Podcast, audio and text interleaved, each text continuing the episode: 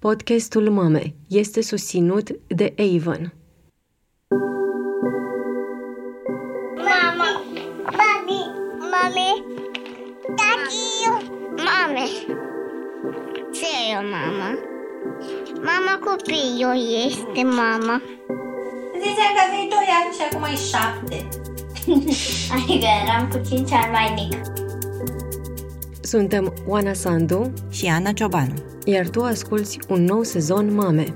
Despre singurătate și solidaritate. Ne pregătim, alergarea este ușoară, lentă. Hai să vă arăt eu care e lent pentru mine. Salut, Oana sunt. Iar în acest episod bonus, ultimul din seria despre singurătate și solidaritate, vă povestesc despre o comunitate de mame care fac sport într-un parc din București și despre femeia care le aduce împreună. Eu am fugit mereu de săli de sport, dar și mai rău de sport în general, pentru că și după treizeci de ani încă l-auzeam pe profesorul de sport care îmi spunea că sunt împiedicată.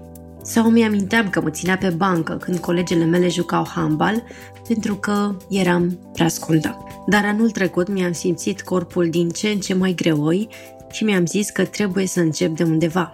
Și cum știam de o antrenoare, mamă și ea, care face sport în parcul de lângă casa mea, am zis să încerc.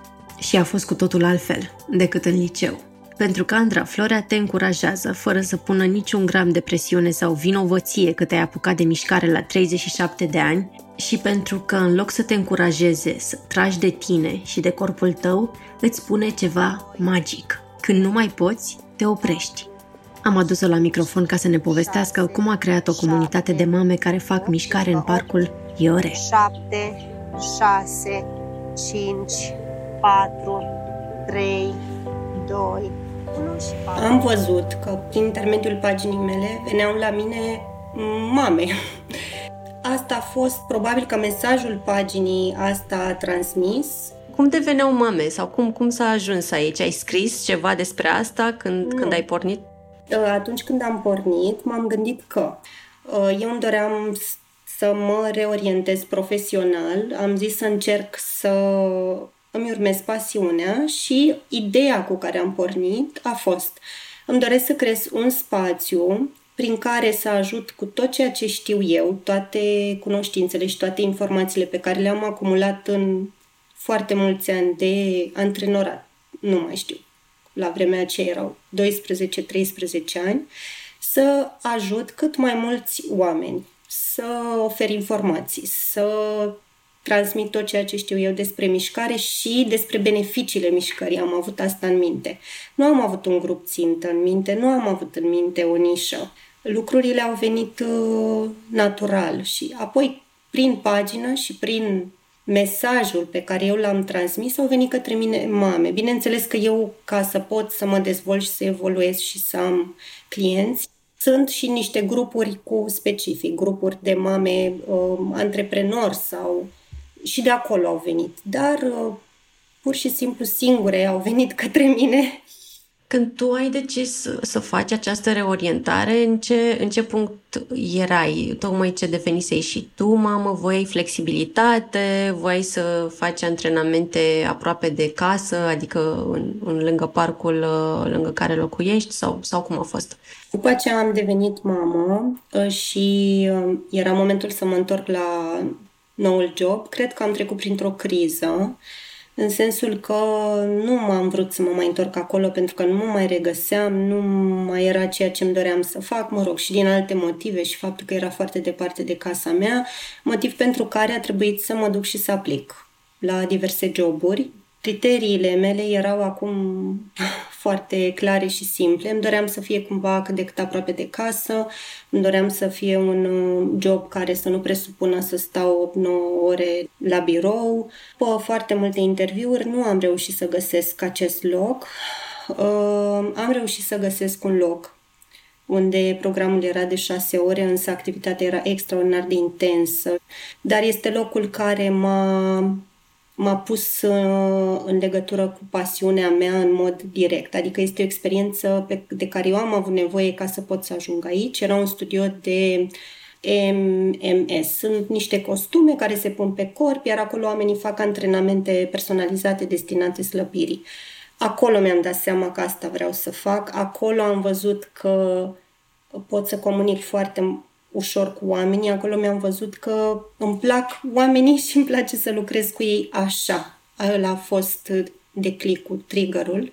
Când acolo lucrurile nu au mai mers, era și extraordinar de obositor, oamenii trebuiau îmbrăcați, dezbrăcați, antrenați și multe alte lucruri. Iar eu după asta veneam și îmi preluam copilul la ora patru sau cinci și trebuia să îmi fac treburile până seara la nouă, zece, unsprezece. Atunci cred că s-a declanșat, mai bine zis, criza, când nu, pur și simplu nu am știut încotro să o iau, însă eu am rămas cu dorința asta în suflet să ajut, să fac ceea ce îmi place, dar locul acela și ceea ce am făcut acolo mi-a dat puterea, inspirația și motivația să creez eu de una singură, pentru că acolo am văzut reacțiile oamenilor directe, acolo am văzut că îmi place, acolo am văzut reacția lor concretă și am zis eu asta trebuie să fac. În perioada de maternitate, cât de conectată rămăsesești tu la corpul tău sau la, la antrenat? Pentru că era o pasiune, înțeleg, dinainte de, de a deveni mamă și cât de mult ai putut să faci asta după ce ai devenit mamă?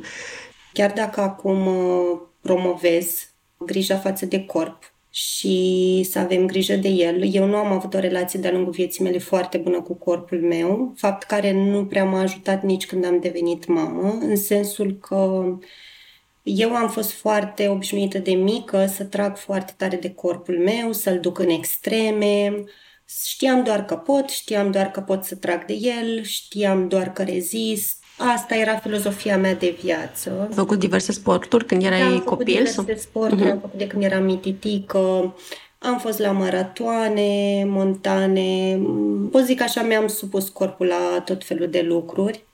Le-am făcut pe pentru că mi-au plăcut, sunt parte din parcursul meu, dar în general m- mă ignoram destul de mult, ignoram destul de nevoile, nici o relație foarte bună cu mâncarea nu am avut.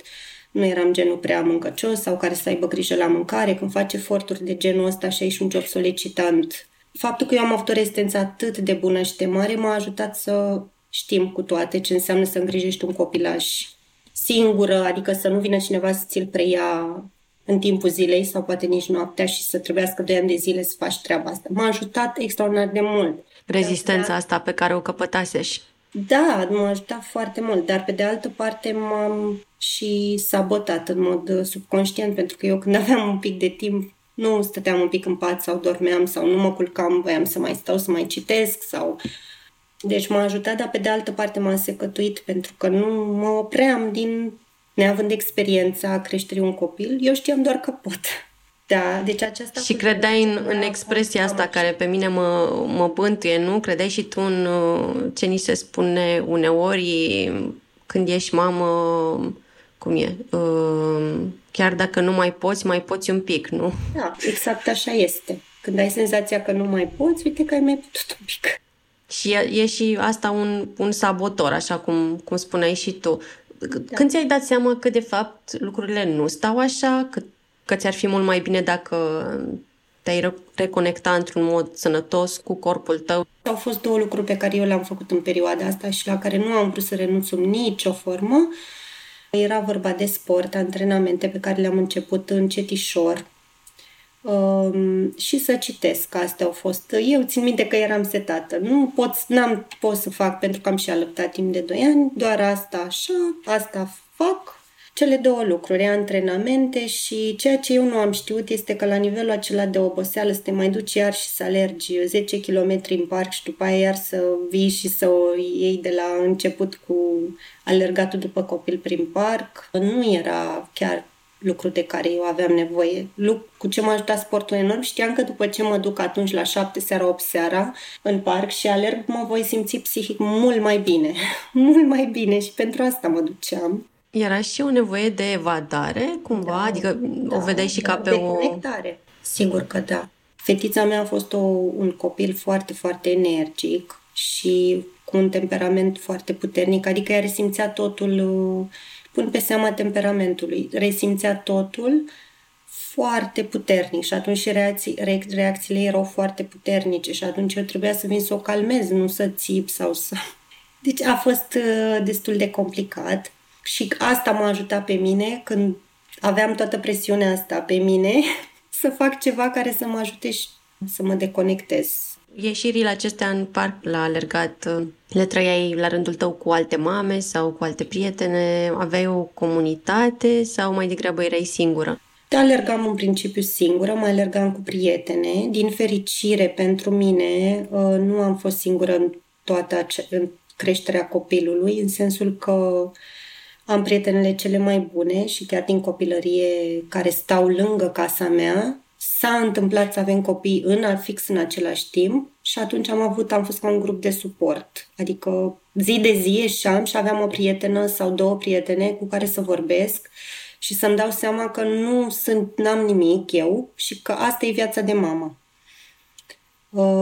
Asta este viața de mamă, cu toate provocările astea. Da, nu mai poți. Da, simți că nu mai poți. Da, simți că ești la capătul puterilor. Faci tot ce poți mai bine, dar uneori ai senzația că eșuezi. Da, face parte din procesul de a fi mamă. Deci era acolo un trib. Știi ce poate face până la urmă grupul acesta de, de sprijin și, și comunitatea asta aproape. Și mă întreb dacă pe măsură ce ai deschis antrenamentele și ți-au venit mai mult mame, te-ai gândit atunci să creezi aceste antrenamente, mai ales cele din parc și ca o comunitate? Eu când am pornit aveam doar niște texte, o pagină cu trei texte. Am început în timpul uh, carantinei să fac niște antrenamente online cu prietenele mele. Bineînțeles, nu luam bani. Nu, n-am gândit atât de departe. Singurul lucru pe care l-am gândit intuitiv a fost că veneam, ieșeam din carantină și era logic că toată lumea va vrea să iasă afară și atunci am zis, am început să pun niște anunțuri pe niște grupuri. Loc de troc, unde făceai un troc. Și am început să ofer antrenamente, eu așa am început. Nici nu știam unde o să mă duc, dacă o să câștig ceva sau...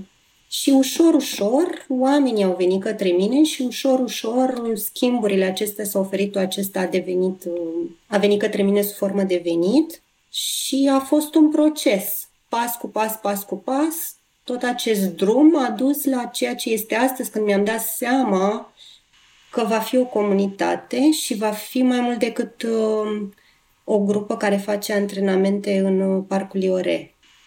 Simt că mă regăsesc în fiecare dintre ele, am toată empatia pentru mamele care nu dorm noaptea și vin la antrenament la ora opt dimineața. Am cazuri.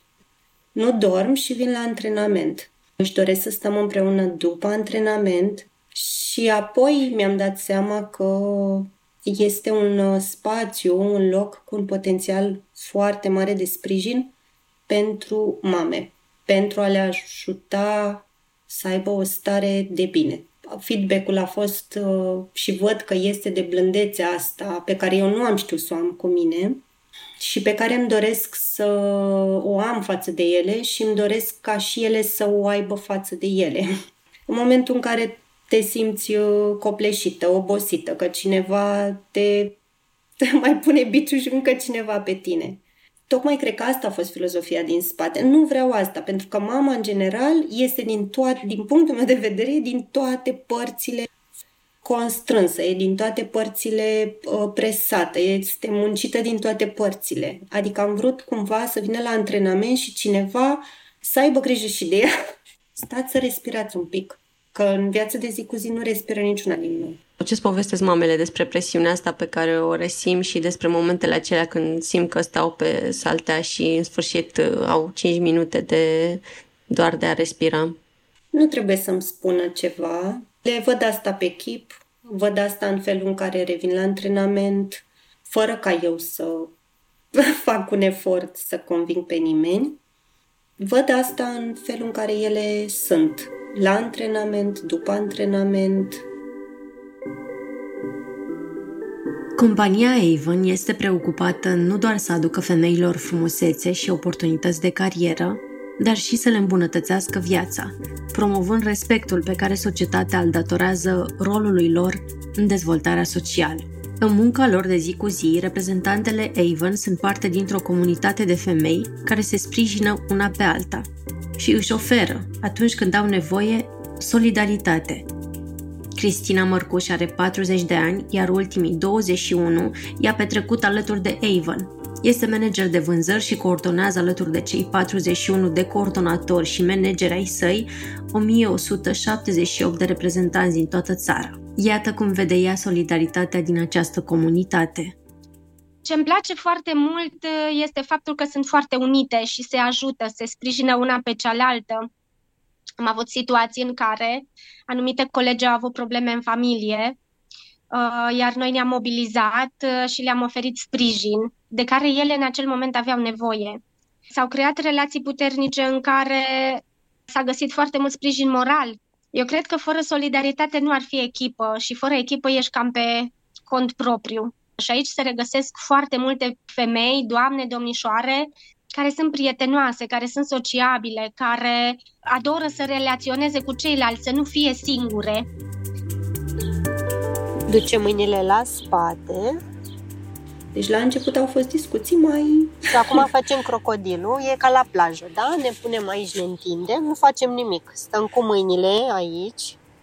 Ce filme ne plac, cum ne petrecem timpul liber, recomandări de locuri, iar asta vă ajută enorm. Unde te duci tu? Hai să mă duc și eu cu copilul. Școala, unde mergem la not, spunem tu ce știi despre profesorul X. Aflam una de la alta tot felul de lucruri foarte utile. După am ajuns și la discuții profunde și care presupun apropiere, cunoaștere și să te simți în siguranță, că ești cu oamenii care te înțeleg și nu te judecă. Spuneai că de multe ori te-ai uh, oglindit cumva în, în, în experiențele lor. M-am oglindit de enorm de multe ori, dar în special când am, când am început... Da, și acum când îmi aduc aminte de Diana, mă apucă emoțiile. Avea un bebeluș foarte mic, de trei luni, cred, și venise într-o stare greu de descris. E mama aceea care abia născut și are mișcările mai lente, mai greoaie, e foarte emotivă, are puțin ochi în lacrimi, parcă ar buși o plânsul, parcă, dar ea vine să facă ceva, să se simtă bine. Mi-am adus aminte de mine, de ce făceam eu când avea bebelușul trei luni, de cum era Diana în momentele alea și am, am simțit să am toată blândețea față de ea și toată atenția și tot așa venise, că ai zis că venise cu bebelușul și soțul ei nu prea era frică de bebeluș și nu stătea cu el și atunci am venea mie să-l iau în brațe și aș fi stat și cu el în brațe și aș fi arătat și Dianei ce are de făcut și acum când povestesc că iar parcă mă emoționez și eu rău de tot. Ne-am împrietenit și am, ea este încă în grupe, acum copilașii ei sunt măricei, dar mi-am adus aminte perfect de tot ce am experimentat și eu, ca atunci când copilul avea, era atât de mic și mi-am dat seama că de fapt asta vreau să fac, vreau să le transmit blândețe, să fie blânde cu ele. Ai simțit la grupuri că sunt mame care se sprijină în felul acesta, care poate au grijă de copilași care vin cu mame la antrenamente, cum și tu faci asta uneori, am văzut, încerci să fii cu privirea și la copil sau să ajuți și cu privirea la cele pe care le antrenezi. Da, sunt mame care vin, este Dana, adică care vine la ora opt în parc, uneori cu un copil, alteori cu doi, iar e un copil foarte mic, dă copilul în leagăn, aleargă după el la locul de joacă, mai dă un pic timp, ea face mișcare în timp ce aleargă după copil. Ne-a spus extraordinar de clar și eu vin pentru că facem și mișcare, stăm și în natură, sunt alături de voi. Și vine de două ori pe săptămână. Își lasă fetița la școală care este lângă locul de joacă și apoi vine cu băiețelul ei, Radu, care este în etapa în care trebuie să alergi după el în continuu și îl lasă ori în corăcior și vin pentru grup, vin pentru aer, vin pentru mișcare. Vin pentru cafeaua de după, dacă ea există. Și nu este singura. Este Claudia, pe care o admir din tot sufletul meu. Eu nu puteam să fac ce face ea, căreia îi se trezește băiețelul de, de câte ori, Claudia? De zece ori, Andra. La opt este în parc. De ce e Claudia la opt în parc când te trezește de zece ori? Andra, mă simt bine, mă ajută psihic. Mă ajută psihic să fac mișcare, să fiu cu voi. Mă ajută. Și a fost o perioadă când n-am mai făcut, nu mai știu, ori a fost vremea foarte urâtă, ori a fost o vacanță și a venit așa. Și zice, am simțit atât de... Da, am simțit că îi lipsește. Este atât de puțin o oră, dar te poate ajuta atât de mult. Antrenamentul cu tine este pentru multe mame din ce știi tu, nu știu, singurul timp al lor cu ele însele? Da, da, da. Este cam singurul timp pentru majoritatea din ele, în special pentru cele care au copii foarte mici. Și am creat momentul pentru ele și în online fac lucrul ăsta când le spun, vă rog să vă întindeți pe salteluță, iar între serii, vă rog frumos să stați, să vă relaxați și să stați doar voi cu voi. Nu mai este despre, hai, și aici, aveți de bifat, aveți de... Cumva am vrut să schimb paradigma și sper să reușesc să o schimb și să schimb cumva și percepția legată de mișcare și că poți avea... Nu trebuie să fii mamă ca să ai rezultate cu oarecare echilibru și blândețe. Dacă știi ce trebuie să faci, poți să ai rezultatele și fără să te porți cu tine ca și cum ești un sportiv de performanță și trebuie să te supui la tot felul de lucruri. Ai ascultat podcastul Mame. Gazdele sunt Oana Sandu și Ana Ciobanu. Podcastul Mame a fost creat în două mii optsprezece de publicația DoR. Sezonul de acum este produs de Scena nouă. Editor de sunet Mara Mărăcinescu. Tema muzicală a fost creată de Răzvan Gabăr, iar cea vizuală de Loreta Isac Cojocariu. Vocile copiilor sunt ale lui Alice și Vic Petrică și Dora Lungu.